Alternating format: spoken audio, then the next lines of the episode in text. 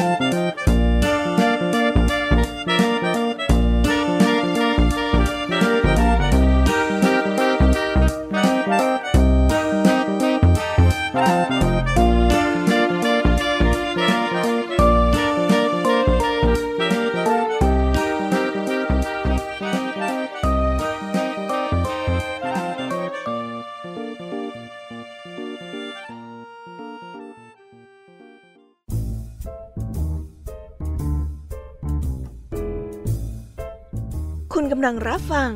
ไทย PBS Radio ต่อจากนี้ไปขอเชิญทุกท่าน รับฟังรายการ นิทานแสนสนุกสุดหันษา ที่รังสรรค์มาเพื่อน้องๆ ในรายการ Kiss Hour ค่ะ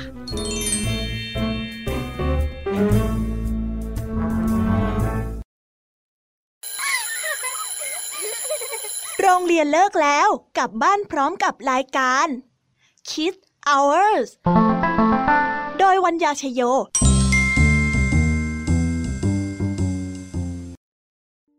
สวัสดีสวีดัดค่ะน้องๆทุกคน ได้ยินเสียงพี่ยามีแบบนี้ แปลว่า ได้เวลามาพบกับพี่ยามีที่แสนน่ารักและก็ใจดีในรายการ Kiss Hour ที่เก่าเวลาเดิมแบบนี้กันอีกเช่นเคย น้องๆคิดถึงพี่ยามีกันบ้างไหมเอ่ยหรือว่าจะคิดถึงแต่นิทานแสนสนุกกันนะ ตอบพี่ยามีหน่อยเร็ว แต่ไม่ว่าน้องๆจะคิดถึงพี่ยามีหรือว่านิทานแสนสนุก พี่ยามีก็ดีใจที่ได้มาเจอน้องๆ และคิดถึงน้องๆมากเลยนะคะ และอีกเช่นเคยค่ะ รายการ Kiss Hour ของเราเนี่ยได้มีนิทานหลากหลายเรื่องราวที่ได้แฝงข้อคิดและคติสอนใจมาฝากน้องๆ ให้ฟังกันให้หายคิดถึงอีกแล้วสำหรับวันนี้นะคะ รายการ Kiss Hour ของเรา ได้เตรียมเรื่องราวนิทานแสนสนุกมากมายมาให้น้องๆ ที่น่ารักทุกคนได้ฟังกัน ในหัวข้อ เด็กดีรักษาความสะอาด น้องๆ หนูๆ รู้จักคำว่าสะอาดกันไหมเอ่ย ความสะอาดนั้นเกิดจากอะไรกันนะ และถ้าเรารักษาความสะอาดและจะเกิดผลดีอะไรกับเรา น้องๆ รู้กันไหมเอ่ย งั้นน้องๆ หนูๆ ตามพี่แยมมี่มารู้จักคำว่าความสะอาดพร้อม ๆ กันเลยค่ะ ความสะอาดหรือคำว่าสะอาด หมายถึง ราศจากความมัวหมอง ทั้งกายทั้งใจ ทั้งสภาพแวดล้อม ความผ่องใส ที่เจริญหูเจริญตาทำให้เกิดความสบายใจแก่ผู้พบเห็นค่ะ ผู้ที่มีความสะอาด คือผู้ที่รักษาร่างกาย ที่อยู่อาศัย สิ่งแวดล้อม ที่ถูกต้องตามคุณลักษณะฝึกฝนจิตใจมีให้ขุ่นมัว มีแต่ความแจ่มใสอยู่เสมอ มื่อพูดถึงความสุข หรือภาวะปกติสุขเนี่ย คนทั่วไปก็มักจะนึกถึงเรื่องกายเท่านั้นแหละค่ะ แต่ความจริงแล้ว สุขภาวะทางกาย เป็นส่วนหนึ่งของสุขภาวะทางจิตใจของมนุษย์เราด้วยนะคะ เพราะว่ามนุษย์เราเนี่ยมีทั้งกายและก็ทั้งใจค่ะ นอกจากนั้นนะคะ เราแต่ละคนยังมีชีวิตอยู่ท่ามกลางผู้คนซึ่งทั้งหมดนี้ล้วนเป็นองค์ประกอบที่ส่งผลถึงสุขภาวะของเราทุกคนค่ะ สุขภาวะทางกายคืออะไร คือการมีสุขภาพที่ดี ปลอดพ้นจากโรคภัยไข้เจ็บ ไม่อดอยากหิวโหย มีปัจจัยสี่ที่เพียงพอ อัตภาพอยู่ในสิ่งแวดล้อมที่เกื้อกูลต่อสุขภาพ ปราศจากมลภาวะ มีการเอาใจใส่ดูแลร่างกายให้สะอาด รวมทั้งบริโภคและใช้สอยอย่างถูกต้องและเหมาะสม สุขภาวะทางใจ คือการมีจิตใจที่สะอาด สดชื่น เบิกบาน สดใส และสุขสงบ ไม่กลัดกลุ้มและกังวล มีกำลังใจมั่นคงอยู่ภายใน ปราศจากความท้อแท้ หดหู่เศร้าโศก หรือโกรธเคือง มีเมตตากรุณา และมีจิตใจที่อ่อนโยน สามารถเข้าถึงความสุขที่ปราณีตได้ และอีกอย่างหนึ่งนะคะน้องๆ ควรที่จะทำความสะอาดมือทุกครั้งก่อนรับประทานอาหารด้วยนะ เพราะว่าการทำความสะอาดผิวมือ หรือว่าทำความสะอาดร่างกายของเราเนี่ยก็เป็นอีกหนึ่งสุขภาวะทางกายเหมือนกันนะคะเอาละค่ะน้องๆ และในวันนี้นะคะ รายการคิวซาว์ของเรา มีนิทานหลากหลายเรื่องราวที่จะมาบอกต่อ แง่คิดเกี่ยวกับความสะอาด มาฝากน้องๆกันด้วยค่ะ เริ่มต้นด้วยเรื่องราวแสนสนุกในวันนี้โดยคุณครูไหวใจดี มาพร้อมกับนิทาน แม่มดจอมสกปรกต่อด้วยนิทานเรื่อง สิงโตไม่ชอบอาบน้ำแล้วมาสนุกกันต่อด้วยนิทานแสนสนุกถึงสามเรื่องด้วยกัน ช่วงพี่แยมมีเล่าให้ฟัง เริ่มเรื่องแรกด้วย นิทานเรื่อง ผจญภัยในห้องน้ำตามมาติดๆค่ะ ด้วยนิทานคุณฟองเป็นนักแปลงฟัน และจบช่วงนี้ด้วยนิทานเรื่อง มือไม่สะอาดของข้าวหอม และในวันนี้ค่ะ ลุงทองดีกับเจ้าจ้อย ได้เตรียมนิทานสุภาษิตคำพังเพยให้น้องๆได้รับฟังกันในหัวข้อ ข้างนอกขรุขระข้างในตัดดิ้งโหนงปิดท้ายด้วยนิทานเด็กดี นิทานเรื่อง แมมมอสจอมขี้เกียจโดยเด็กดีจากทางบ้านค่ะ โอ้โห แค่ได้ฟังชื่อนิทานก็น่าสนุกแล้วใช่ไหมล่ะคะเฮียมีอดใจไม่ไหวแล้วค่ะที่จะได้ฟังนิทาน มีแต่เรื่องที่น่าฟังทั้งนั้นเลยอะเอาละค่ะ เพื่อไม่ให้เป็นการเสียนาฬิกาพี่แยมีว่า เราพร้อมกันแล้วใช่ไหม ถ้าเราพร้อมกันแล้ว งั้นไปฟังนิทานเรื่องแรกจากคุณครูไหวกันเลยค่ะ เพราะว่าตอนนี้นะคะ ครูไหวใจดีเนี่ยได้มารอพวกเราอยู่ที่หน้าห้องเรียนแล้วล่ะค่ะ งั้น เราไปฟังครูไหวใจดีกันเลย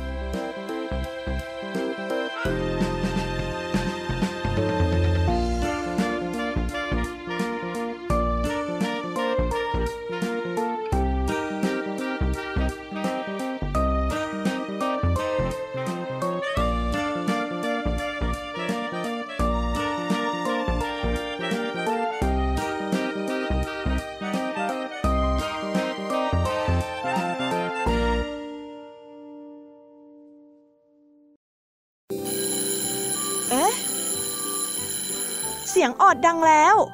อุ้ยต้องไปเข้าเรียนแล้วล่ะค่ะ ไม่รอช้า เราไปหาคู่ไหวกันเถอะ ไปกันเลย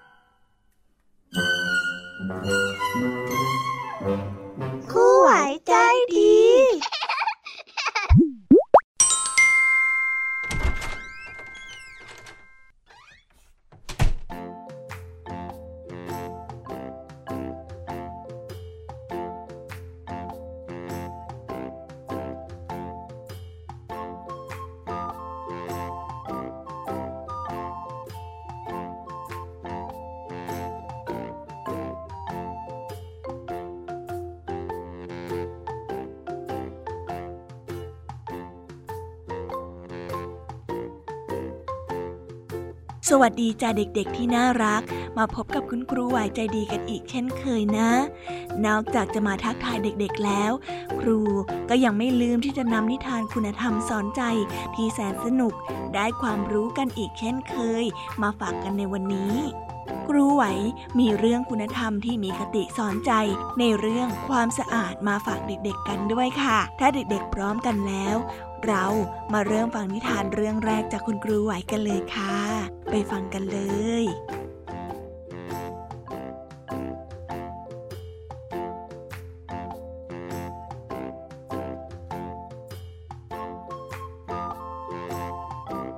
กาละครั้งหนึ่งนานมาแล้ว ยังมีแม่มดตนหนึ่ง อาศัยอยู่ในห้องเหม็นอับมากๆ และสกรปรกมากๆ ที่ปราสาทแห่งหนึ่งของแม่มดนั้น วันหนึ่ง แม่มดได้สั่งให้ลูกสมุนของตน ไปจับเด็กมาสิบคน เพื่อเป็นส่วนผสมของการปรุงยา แม่มด บอกว่า เธอต้องการเด็กที่สกปรกมากๆ ผมยาวรุงรัง หน้าตาเลอะเทอะและไม่ล้างหน้า เล็บมือเล็บเท้าดำเพราะไม่ยอมตัดเล็บ มีขี้ฟันเยอะๆเพราะขี้เกียจแปรงฟัน และเด็กที่ไม่ชอบอาบน้ำยิ่งดี เราว่าเป็นส่วนผสมที่ดีเลิศสมุนของแม่มดได้ไปเสาะหาเด็กที่สกปรกและปลอมตัวเป็นสาวสวยใจดี ได้นำขนมไปมอบให้กับเด็กๆกิน สมุนได้ไปบอกกับแม่มดว่า ให้เด็กๆกลับมาเจอกันในอีกครั้งภายในสองอาทิตย์ ที่ปราสาทของแม่มด เมื่อเด็กๆกลับไปที่บ้าน แม่ๆของเด็กแต่ละคน ก็บอกให้เด็กๆไปอาบน้ำ สระผม เปลี่ยนเสื้อผ้า กินข้าว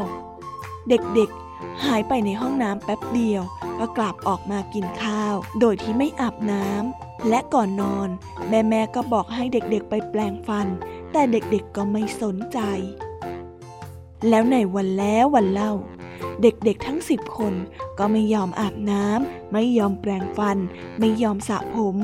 ปล่อยให้เล็บมือเล็บเท้าดำสกรปรก พ่อและแม่ก็ได้กล่าวตักเตือน แต่ก็ไม่ยอมฟัง เมื่อครบสองอาทิตย์ สมุนของแม่มดก็มาตามหาเด็กๆ และได้รับเด็กๆไปที่ปราสาทของแม่มด เพราะว่ามีขนมอร่อยๆอีกมากมาย แม่มดบอกกับเด็กๆว่า ให้เด็กๆไปเล่นที่ห้อง ในห้องมีขนมให้ทานเยอะแยะมากมาย แล้วก็มีของเล่นสวยๆ ของเล่นสนุกๆเต็มไปหมด เด็กๆ ได้เพลิดเพลินกับของเล่น และขนมที่มีสีสันสวยงาม จนถูกแม่มดจับไปขังรวมกันได้อย่างง่ายดายเด็กๆ ต่างตกใจกลัว ร้องไห้หาพ่อแม่กันจ้าละวัน เสียงร้องไห้ ดังออกไปนอกปราสาทโชคดีที่นางฟ้าได้ผ่านมาได้ยิน จึงแวะเข้าไปดู เด็กๆ รีบเล่าเรื่องนี้ให้นางฟ้าฟัง และขอร้องให้นางฟ้าช่วย นางฟ้าไม่สามารถเสกกลงให้หายไป แต่ก็คิดวิธีช่วยให้เด็กๆได้ เธอได้เสกสระน้ำพร้อมสบู่ ยาสีฟัน ยาสระผม และเสื้อผ้าชุดใหม่ให้ ได้เสกสิ่งของทุกอย่างให้เข้าไปอยู่ในกลงแล้วจากนั้นให้เด็กๆทุกคนพยายามอาบน้ำให้สะอาด เมื่อเวลาผ่านไป แม่มดได้กลับมาที่กรงขัง ได้กลิ่นสบู่และความสะอาดถึงกับเข่าอ่อน ในที่สุด แม่มดก็ได้เป็นลมล้มลงและสิ้นใจ เวทมนต์ทั้งหลายก็ได้เสื่อมคลายไปทั้งหมด สมุนต่างก็สิ้นใจตามแม่มดไปด้วย เด็กๆ ต่างรีบวิ่งหนีกลับบ้านไปหาพ่อแม่ ผู้ปกครองและสัญญาว่าจะไม่ไว้ใจคนแปลกหน้า และจะรักษาความสะอาดอย่างที่คุณพ่อคุณแม่และผู้ใหญ่ต่างบอกไว้ คุณพ่อคุณแม่และผู้ใหญ่ทุกคนต่างชื่นชมและยินดีมาก ที่เด็กๆเป็นคนรักสะอาด นิทานเรื่องนี้สอนให้รู้ว่า หากไม่รักษาความสะอาด จะไม่มีผู้ใหญ่ชื่นชอบ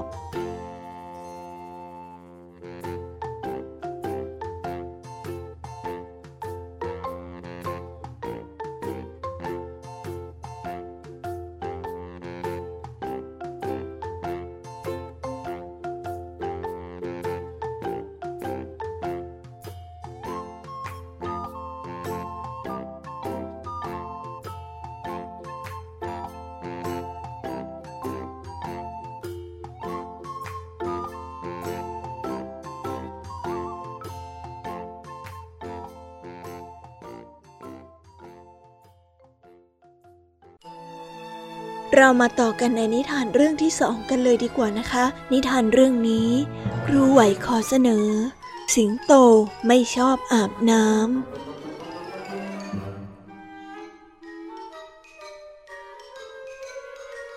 กาละครั้งหนึ่ง มีการคัดเลือกผู้ที่จะมาเป็นเจ้าป่า บรรดาสัตว์น้อยสัตว์ใหญ่ ต่างรวมตัวกันไปสมัคร เพื่อให้เผ่าพันธุ์ของตนนั้นได้เป็นเจ้าป่า และยิ่งใหญ่มีเกียรติในพื้นป่า หลังจากได้คัดเลือกอย่างยาวนาน ก็ได้ข้อสรุปว่า สิงโตมีคุณสมบัติในการเป็นเจ้าป่าอย่างครบถ้วน เพราะสิงโตมีความแข็งแกร่ง ตัวใหญ่ อีกทั้งยังมีแผงขนที่สง่างาม จึงทำให้หัวหน้าสิงโต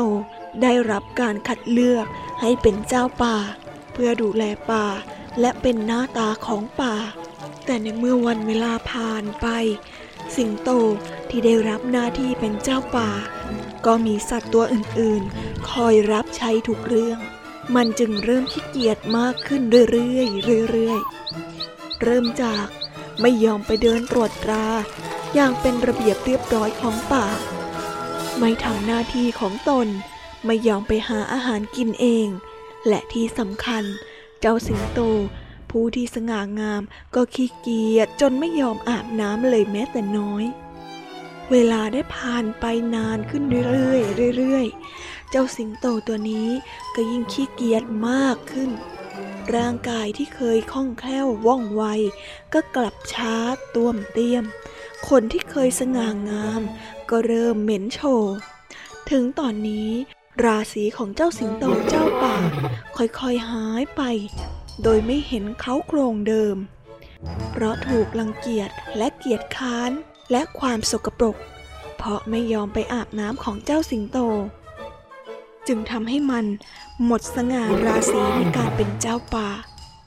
จนวันหนึ่งมีเจ้าลิงรู้สึกไม่พอใจที่เจ้าสิงโตดูเกลียดค้าน ไม่มีสง่าราศีและทำตัวสกปรก มันจึงได้เสนอกับเหล่าสัตว์ทั้งหลายว่า นี่พวกเรา ข้าคิดว่าผู้นำของพวกเราน่ะ ชักจะไม่ได้เรื่องกันไปใหญ่แล้ว วันๆเอาแต่นอนขี้เกียจแถมหลับสบายเชียเฮ้ยแล้วที่ฉันรับไม่ได้สุดๆเลยนะ ก็คือมันสกปรกมาก เดินไปไหนมาไหนอะือตัวเหม็น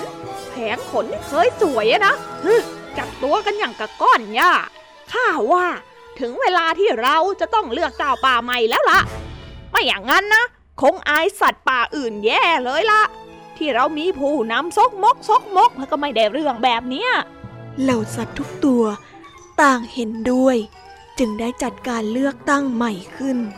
ทำให้ราชสีห์ไม่พอใจ จึงได้เดินเข้าไปต่อว่าเจ้าลิงตัวนั้น เจ้าลิง เจ้ามีสิทธิ์อะไรมาจัดการเลือกตั้งไหมข้าไม่ดีตรงไหน ทำไมเจ้าถึงรังเกียจข้ากันเช่นนี้ ลิงจึงตอบกลับไปว่าท่านเคยส่องกระจกดูตัวเองบ้างหรือไม่ว่าความเกลียดค้านความสกปรกของท่านนะทำให้ป่าของพวกเราดูแย่แค่ไหนที่มีผู้นำแบบเนี้ยหากท่านคิดว่าตัวเองยังดีอยู่ ก็จงเข้าไปแข่งขันอีกครั้งสิเข้าไปเลย การเลือกตั้งครั้งเนี้ย จนถึงเวลาการเลือกตั้ง คุณยายนกฮูกก็ประกาศคุณสมบัติของสัตว์แต่ละตัวที่จะเข้ามาแข่งขัน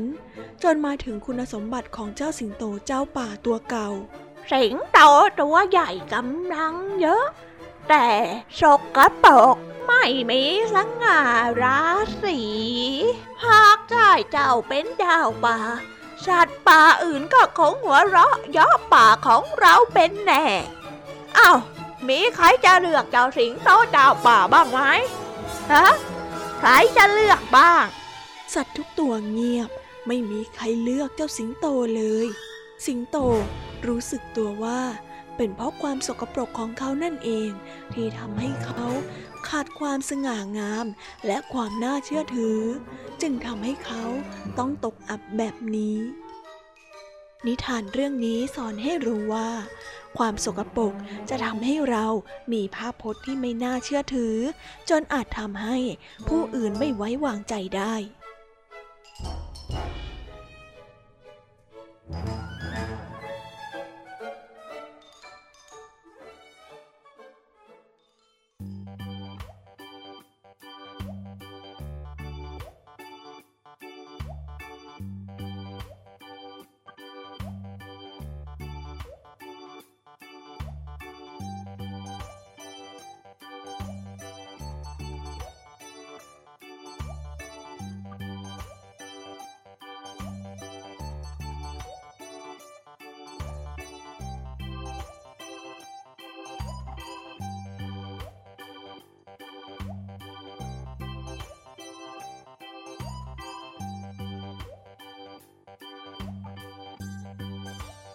จบกันไปแล้วนะคะสำหรับนิทานแสนสนุกจากคุณครูไหวใจดี เป็นนิทานที่สนุกและก็น่าคิดตามมาก ๆ เลยใช่ไหมล่ะคะ ซึ่งพี่ยามีก็ไม่ยอมน้อยหน้าคุณครูไหวแน่นอนค่ะ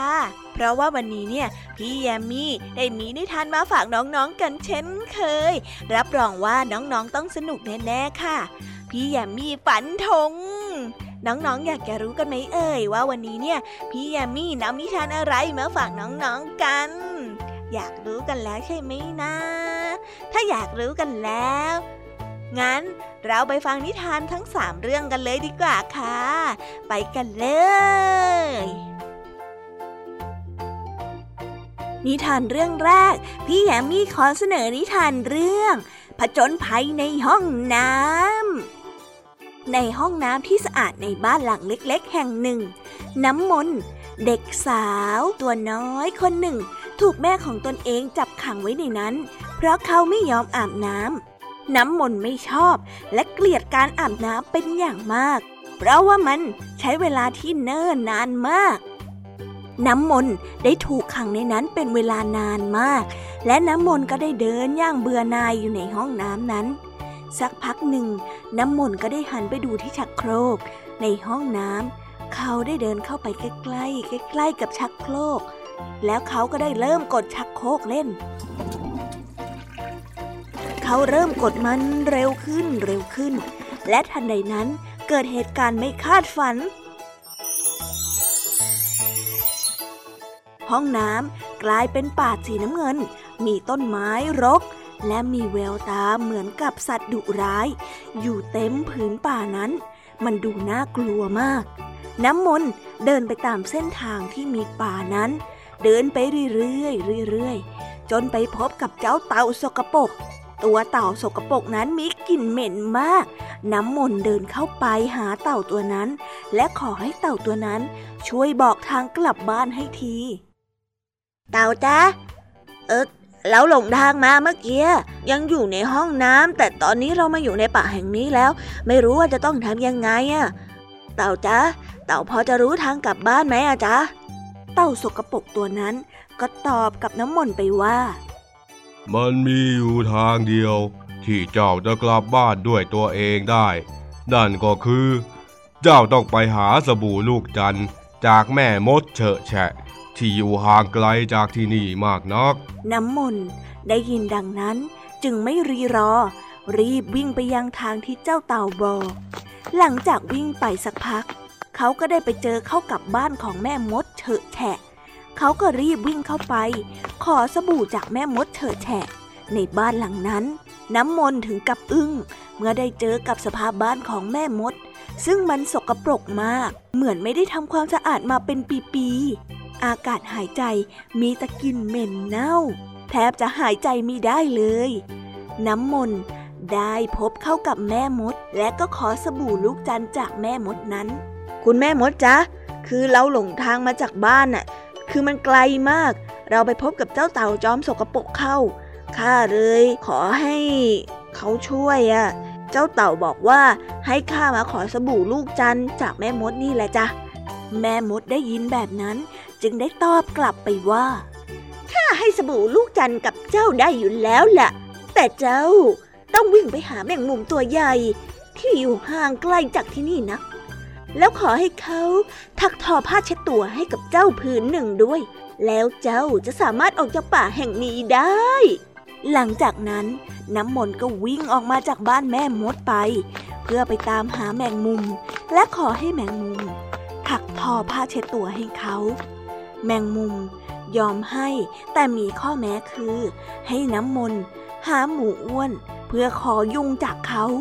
เมื่อไปหาหมูอ้วน ให้น้ำมนต์ช่วยเกาหลังให้ หมูพอใจ จึงให้ยุงกับน้ำมนต์น้ำมนต์จึงนำยุงไปให้แมงมุม แมงมุมให้ผ้าเช็ดตัวกับน้ำมนต์แม่มดจึงมอบสบู่ให้แก่เต่า เต่าดีใจที่ได้อาบน้ำเต่าจะพาน้ำมนต์กลับบ้าน แต่บอกว่าน้ำมนต์ต้องอาบน้ำให้สะอาดเสียก่อน จึงจะให้ขี่หลัง เมื่อน้ำมนต์กลับมาถึงบ้าน ก็บอกกับแม่เขาว่า เขาจะไม่ขี้เกียจอาบน้ำอีกต่อไปแล้ว เพราะว่าเห็นตัวอย่างจากเจ้าเต่านั่นเอง นิทานเรื่องนี้ได้สอนให้รู้ว่า การรักษาความสะอาดเป็นสิ่งที่ดีของเด็กดีนะคะน้องๆหนูๆ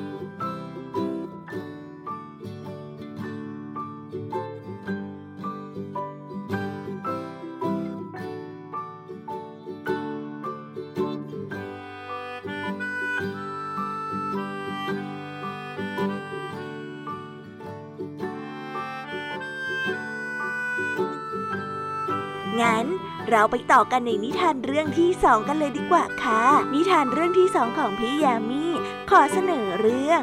คุณฟอง นักแปลงฟัน คุณฟองเป็นนักแปลงฟัน ตื่นมาทุกเช้าก็แปลงฟันให้กับตัวเอง พร้อมร้องเพลงไปด้วย แล้วคุณฟองก็เดินออกจากบ้านไปแปลงฟันให้กับเพื่อนตัวแรกอาปากนอนอยู่ในถ้ำ เมื่อไปถึง เจ้าหมีเพื่อนของคุณฟอง ก็ยังไม่ตื่น แต่คุณฟองก็จัดการแปลงฟันให้ พร้อมกับร้องเพลงไปด้วย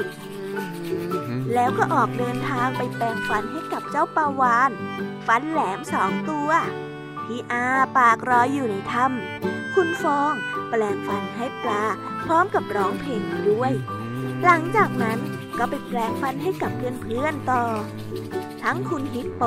ทั้งคุณช้างและคุณจระเข้ทุกครั้งที่คุณฟองได้แปลงฟันให้กับเพื่อนทุกคน ก็จะร้องเพลงไปด้วย เนื้อเพลงก็ซ้ำเดิม เพื่อให้ได้รู้สึกสนุกกับการแปลงฟันของคุณฟอง การแปลงฟันที่สนุกนั้นต้องให้เด็กๆช่วยกันร้องเพลง จึงจะจำได้ง่าย นั่นหมายความว่า ถ้าเด็กๆอยากเป็นคนที่โตแล้ว ก็ต้องแปลงฟันเองนั่นเองค่ะ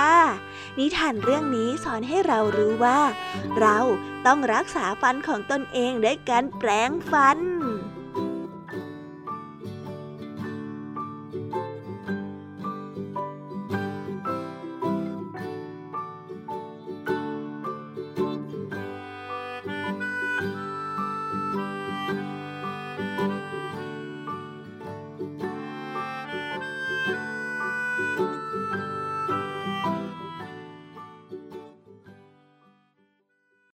เรามาต่อกันในนิทานเรื่องที่ 3 กันเลยนะคะ ในนิทานเรื่องที่3พี่ยามีขอเสนอเรื่อง มือไม่สะอาดของข้าวหอม เช้าวันนี้เป็นวันจันทร์ อากาศสดชื่น แจ่มใส ข้าวปันกับข้าวหอม รีบตื่นขึ้นมาอาบน้ำแปลงฟันเสร็จแล้วทั้งสองก็รีบวิ่งแข่งกันลงบันไดมาจากชั้นล่างของบ้าน เพื่อดูการ์ตูนเรื่องสาวน้อยมหัศจรรย์ที่ทั้งสองชอบดูกันอย่างเป็นประจำ เย้ ฉันถึงก่อน ฮ่าฮ่าฮ่าฮ่าฮ่าข้าวปั้นผู้เป็นพี่ชายตะโกนเสียงดัง และหัวเราะกับข้าวหอม หน้าตายิ้มแย้มแม่ก็พี่ตัวใหญ่กว่า ขายาวกว่าฉันนี่นา ข้าวหอมน้องสาวตัวเล็กได้โต้ตอบ แล้วสองพี่น้องก็พากันนั่งดูการ์ตูนอย่างเพลิดเพลิน ข้าวหอม เดี๋ยวกินข้าวเสร็จ เราไปเก็บก้อนหินที่หน้าบ้าน ไปโยนเล่นหมากเก็บที่บ้านของบรรจงกันดีไหมข้าวปั้นชวนน้องสาว ไปไปไปสิจ๊ะข้าวหอมตอบท่าทางดีใจที่จะได้เล่นหมากเก็บ ทั้งสองได้รับประทานอาหารเช้าเสร็จ ก็พากันไปเก็บหินที่หน้าบ้านและไปหาบรรจง สวัสดีครับป้าสีวัน ข้าวปั้นกับข้าวหอม ยกมือไหว้ป้าสีวัน แม่ของบรรจงที่เดินมาเปิดประตูให้ที่หน้าบ้าน สวัสดีจ้า บรรจงอยู่ในบ้านรอพวกเราอยู่แน่ ป้าสีวันบอกกับข้าวปั้นและข้าวหอม ทั้งสามเล่นโยนหมากเก็บกันอย่างสนุกสนาน เสียงพูดคุย เสียงหัวเราะของทั้งสามดังไปทั่วบ้าน สักพักป้าสีวันก็ได้นำขนมทองหยอดมาให้เด็กๆ ได้ทานกัน ป้าสีวันบอกกับเด็กๆว่า ก่อนกินให้เด็กๆไปล้างมือให้สะอาดก่อน เด็กๆไปล้างมือก่อนนะแล้วค่อยมาทานขนมนะจ๊ะป้าสีวันบอกก่อนที่จะเดินจากไปจากกลุ่มเด็กๆาวปั้นกับบรรจง รีบลุกไปล้างมือ ส่วนข้าวหอมอย่างนั่งอยู่ที่เดิมไม่ยอมไปล้างมือ และหยิบขนมกินด้วยความหิวโหย นี่ข้าวหอมทำไมไม่ไปล้างมือก่อนล่ะ ข้าวปั้นบอก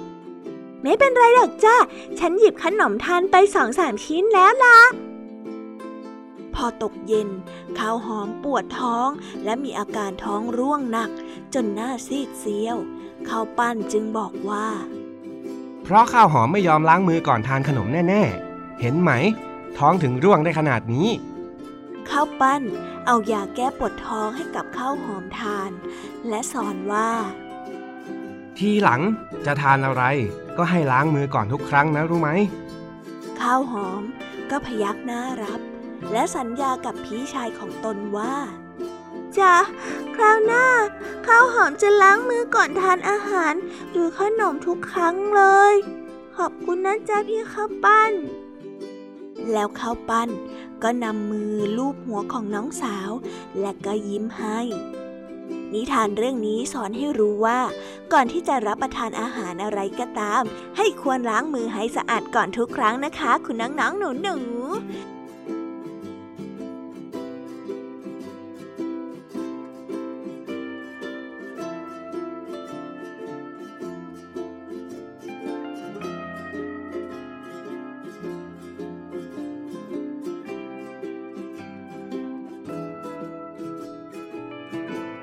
อันละค่ะ นิทานของพี่ยามีก็ได้จบลงไปแล้ว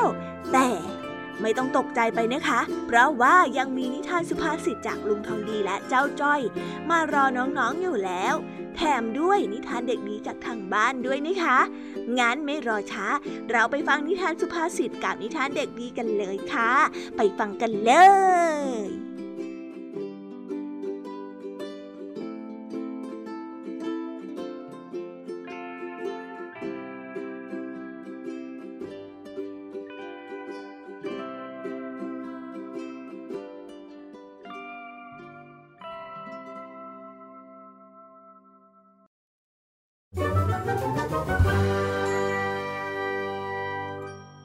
นิทานสุภาษิต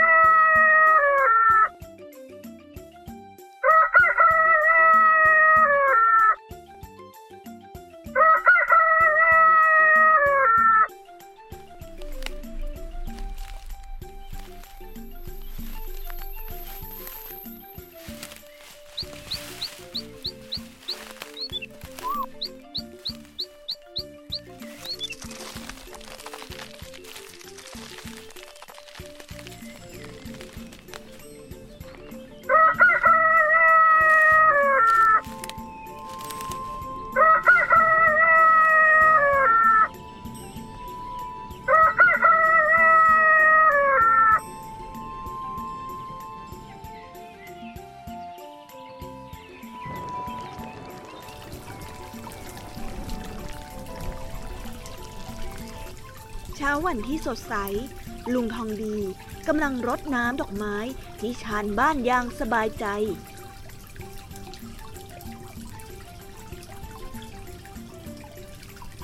จู่ๆ เจ้าทองก้อนก็เห่าเสียงดัง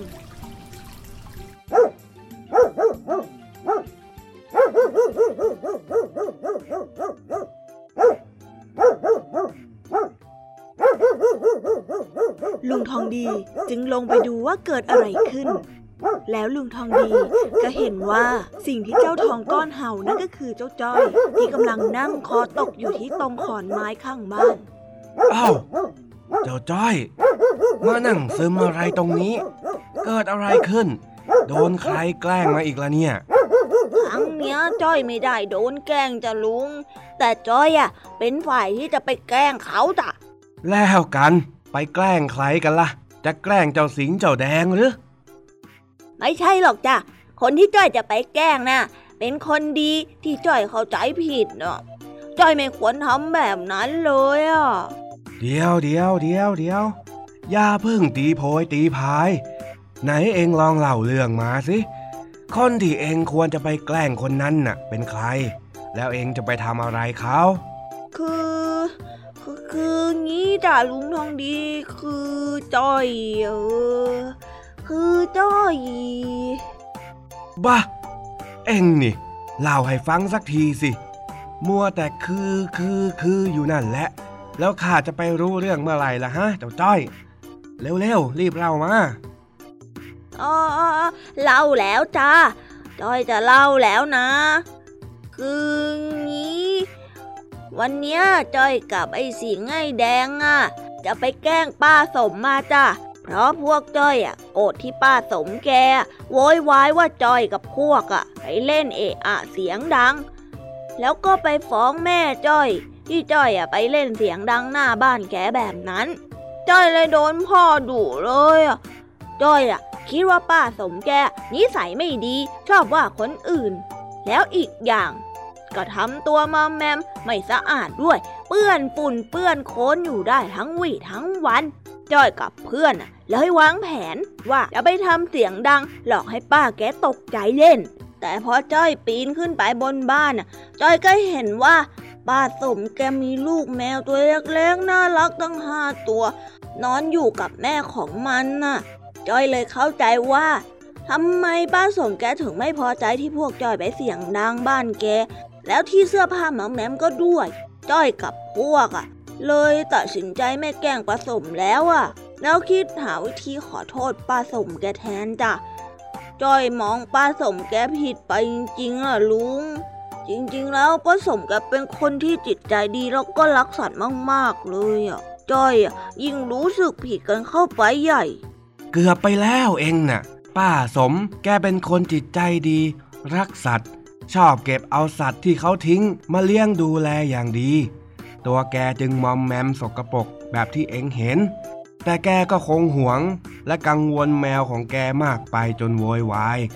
คนอื่นๆเขาก็เลยมองว่าป้าไม่ดีเหมือนที่พวกเจ้ามองกันนั่นแหละ นี่แหละที่มันเข้าตำราว่า ข้างนอกครุขระ ข้างในตะติ้งนงอะไรคือข้างนอกสดใสข้างในทิ้งหน่งอะลุง มันคืออะไรเหรอจ๊ะทำไมชื่อดูตลกตลกอะ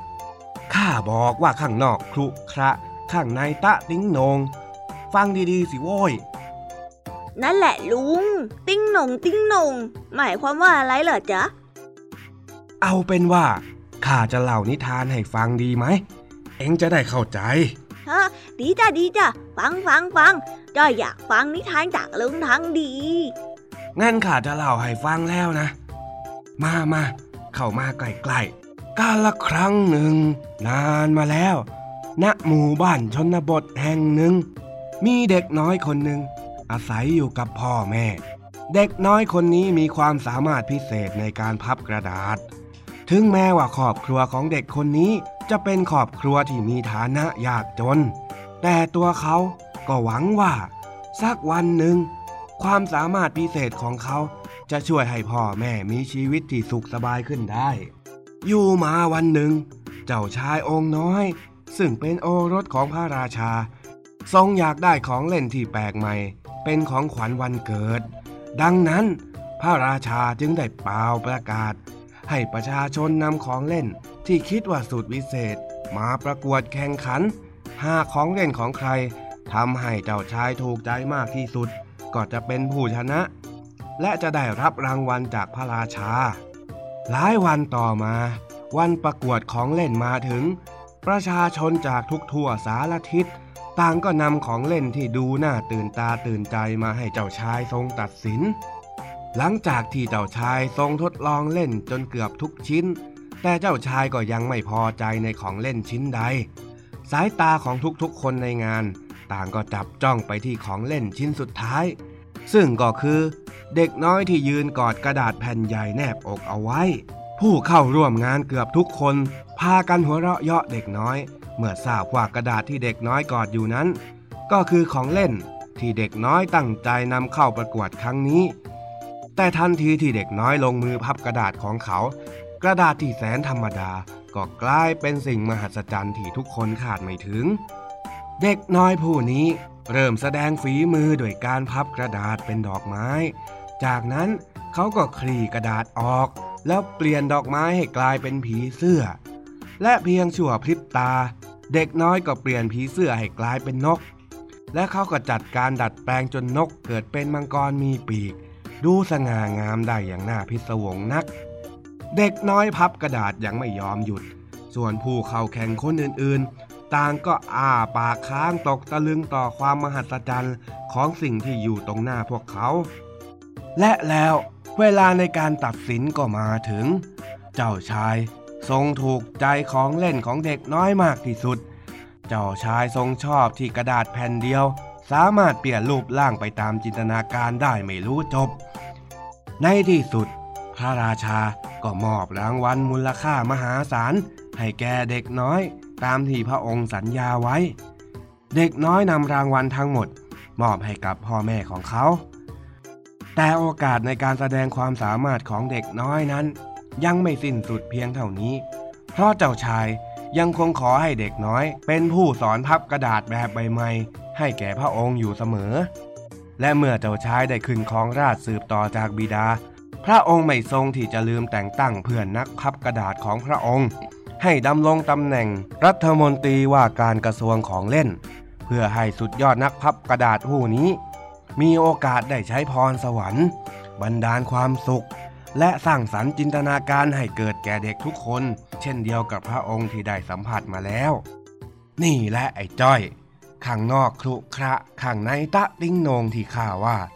คนเราเน่ะอย่าไปตัดสินคนอื่นที่รูปลักภายนอก เราต้องดูให้ลึกถึงสิ่งที่เขาทำว่าดีหรือไม่ดีอย่างไร แล้วจึงตัดสิน ป่าสมน่ะ ถึงแม้จะเนื้อตัวไม่สะอาด แต่เขาสะอาดที่ภายในจิตใจ ที่ดีงามชอบช่วยเหลือผู้อื่นที่ตกทุกข์ได้ยาก แม้ตนเองจะดูไม่สะอาดต่อสายตาคนอื่นก็ตาม เอ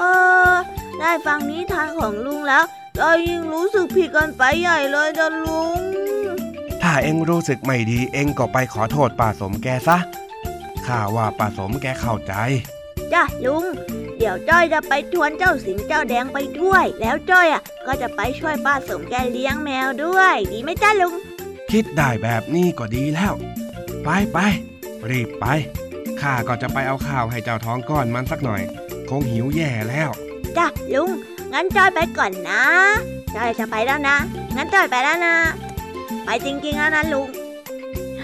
งั้นจ้อยไปแล้วนะจ๋าสวัสดีจ้า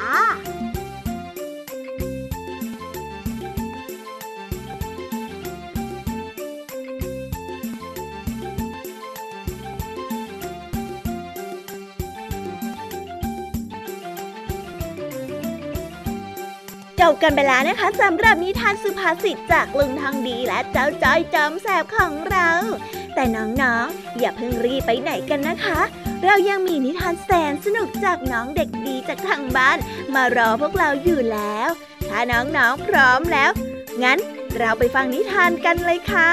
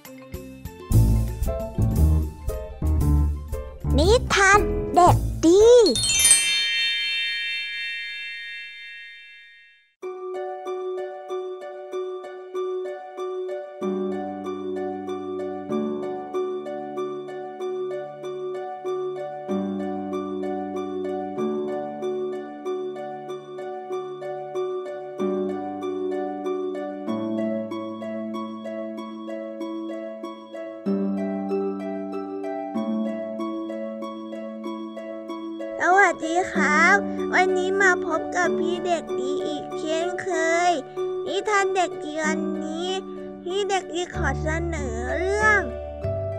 แม่มดจอมขี้เกียจเช้าวันหนึ่ง น้องแมมมอสตื่นมาแต่เช้าด้วยความสดใส น้องแมมมอสเป็นเด็กที่ไม่ชอบแปลงฟัน ในทุกๆเช้า น้องแมงมอสจะตื่นมาอาบน้ำแต่งตัว แล้วก็ไปเล่นบ้านเพื่อนก่อนไปโรงเรียนอยู่มาวันหนึ่ง แม่มอสได้ถามแม่เขาว่า แม่ครับแม่ครับ ผมไปเล่นบ้านต้นข้าวนะครับแม่ หนูอาบน้ำแปรงฟันหรือยังลูก อาบน้ำเรียบร้อยแล้วครับ ผมไม่แปรงฟันนะครับแม่ เดี๋ยวผมจะรีบไป ไม่ได้นะ ลูกต้องแปรงฟันไม่งั้นเดี๋ยวแมงจะกินฟันเอานะ จะทำให้หนูปวดฟันมากๆเลยล่ะ แล้วก็จะต้องไปหาหมอด้วยนะ แต่แล้วแมงมอสก็วิ่งไปบ้านของเพื่อน โดยที่ไม่สนใจคำพูดของแม่ ไปก่อนนะครับ พอถึงตอนเย็นวันนั้น โอ้ยแม่ครับแม่ครับผมเป็นอะไรก็ไม่รู้เคี้ยวข้าวไม่ได้เลย ผมปวดฟันนะผมปวดตรงเนี้ยตรงฟันกรามอะเช้าวันต่อมา แม่จึงพาน้องแมมมอสไปหาหมอที่โรงพยาบาล น้องแมมมอสอ้าปากหน่อยครับ อุ้ยทำไมฟันหนูดำจังเลย ไม่ค่อยแปรงฟันละสิเนี่ย ครับ ผมไม่ชอบแปรงฟันน่ะ คนที่ไม่แปรงฟันจะทำให้แมงกินฟัน ต้องอุดฟันแล้วก็ถอนฟันกันสักหน่อยละมั้งเออเออไม่นะครับ ผมไม่อุดฟันนะเออต่อไปผมจะผมจะไม่ขี้เกียจแปรงฟันแล้วครับ ถ้าอย่างนั้น น้องแมมมอสต้องแปรงฟันหลังรับประทานอาหารทุกครั้งนะครับ วิธีการแปรงฟัน ให้ขยับแปรงไปมาไปมาสั้นๆ จนทั่วทุกซี่ ทุกด้าน ด้านละสิบครั้ง เข้าใจไหมครับครับผม ผมจะแปรงฟันทุกวันเลย วันต่อมาน้องแมมมอสได้แปรงฟันทุกวัน ทั้งเช้ากลางวันและก็เย็น ทำให้ฟันของน้องแมมมอสสะอาดขึ้นไม่ปวดฟัน และไม่ต้องไปให้คุณหมออุดฟันอีกด้วย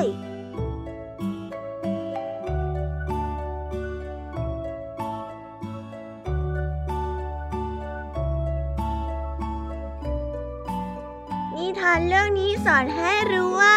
การรู้จักดูแลรักษาความสะอาด มีวินัยในตนเอง ไม่ห่วงแต่เล่น ก็จะทำให้มีสุขภาพร่างกายที่แข็งแรง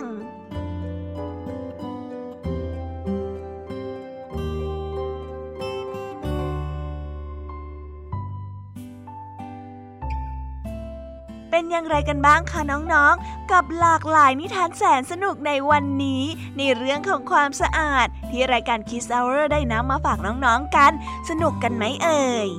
หลังจากที่ได้ฟังกันไปแล้วเนี่ย น้องๆจำได้ไหมคะว่าใคร มาเล่าอะไรให้กับเราฟังบ้าง เล่าให้พี่แยมมี่ฟังหน่อยนะอะไม่เป็นไรค่ะ ถ้าน้องๆจำไม่ได้ เดี๋ยวพี่ยามีจะสรุปให้ฟังนะคะ วันนี้ค่ะ ครูไหวใจดีได้มาเล่านิทานเรื่อง แม่หมดจอมสกปรกที่สอนให้น้องๆ รู้ว่าหากไม่รักษาความสะอาด ก็จะไม่มีผู้ใหญ่ชื่นชมเอานะคะ ต่อด้วยนิทานเรื่อง สิงโตไม่ชอบอาบน้ำที่สอนให้เรารู้ว่า ความสกปรกจะทำให้เรามีภาพพจน์ที่ไม่น่าเชื่อถือ จนอาจทำให้ ผู้คนไม่ไว้ใจเราได้นะคะ ตามมาด้วยนิทานแสนสนุกของพี่ยามีเล่าให้ฟังนิทานเรื่องแรกนั่นก็คือ นิทานเรื่องผจญภัยในห้องน้ำ ที่บอกน้องๆถึงการรักษาความสะอาดเป็นสิ่งที่ดีของเด็กดี เรื่องต่อมานั้นก็คือ นิทานเรื่อง คุณฟองเป็นนักแป้งฟัน ที่บอกน้องในเรื่องของเราต้องรักษาฟันของตนเองด้วยการแปรงฟัน และเรื่องสุดท้ายท้ายสุด ที่พี่แยมมีเล่าให้น้องๆฟังนั่นก็คือ มือไม่สะอาดของข้าวหอม ที่สอนให้เรารู้ว่าก่อนจะรับประทานอาหารอะไรก็ตาม ให้เราล้างมือให้สะอาดก่อนทุกครั้งนะคะ ไม่งั้นเนี่ยจะปวดท้องเหมือนน้องข้าวหอมได้นะ และในวันนี้ค่ะ ลุงทองดีกับเจ้าจอยตัวแสบของเรา ได้ทำให้เรารู้จักคำว่า ข้างนอกครุขระข้างในตะติ้งหนงที่ลุงทองดีได้เล่านิทานให้ฟังไปทำให้ตอนนี้เนี่ย เจ้าจ้อยรู้แล้วว่า เราไม่ควรที่จะตัดสินคนอื่นจากภายนอก จบด้วยเรื่อง แมมมอสจอมขี้เกียจโดยเด็กดีจากทางบ้าน เพิ่แป๊บเดียวเองค่ะน้องๆ เวลาที่พี่แยมมี่จะได้อยู่กับน้องๆที่น่ารัก ก็กำลังจะหมดลงอีกแล้วอะแต่ไม่ต้องห่วงนะคะน้องๆ พี่แยมมี่ขอสัญญาว่า จะกลับมาพร้อมกับนิทานแสนสนุกอีกแน่นอนค่ะ และน้องๆ เนี่ยก็อย่าลืมนำข้อคิดดีๆ ที่ได้จากการฟังนิทานในวันนี้ ของครูไหวใจดี แยมมี่ ลุงทองดีกับเจ้าจ้อยและเด็กดีจากทางบ้านวันนี้ไปใช้กันด้วยนะคะเด็กๆ ไว้พบกันใหม่ในวันพรุ่งนี้นะสำหรับวันนี้ พี่แยมมี่กับรายการคิส o ว r ต้องขอลาน้องๆกันไปก่อนนะ ไว้พบกันใหม่ค่ะบายบาย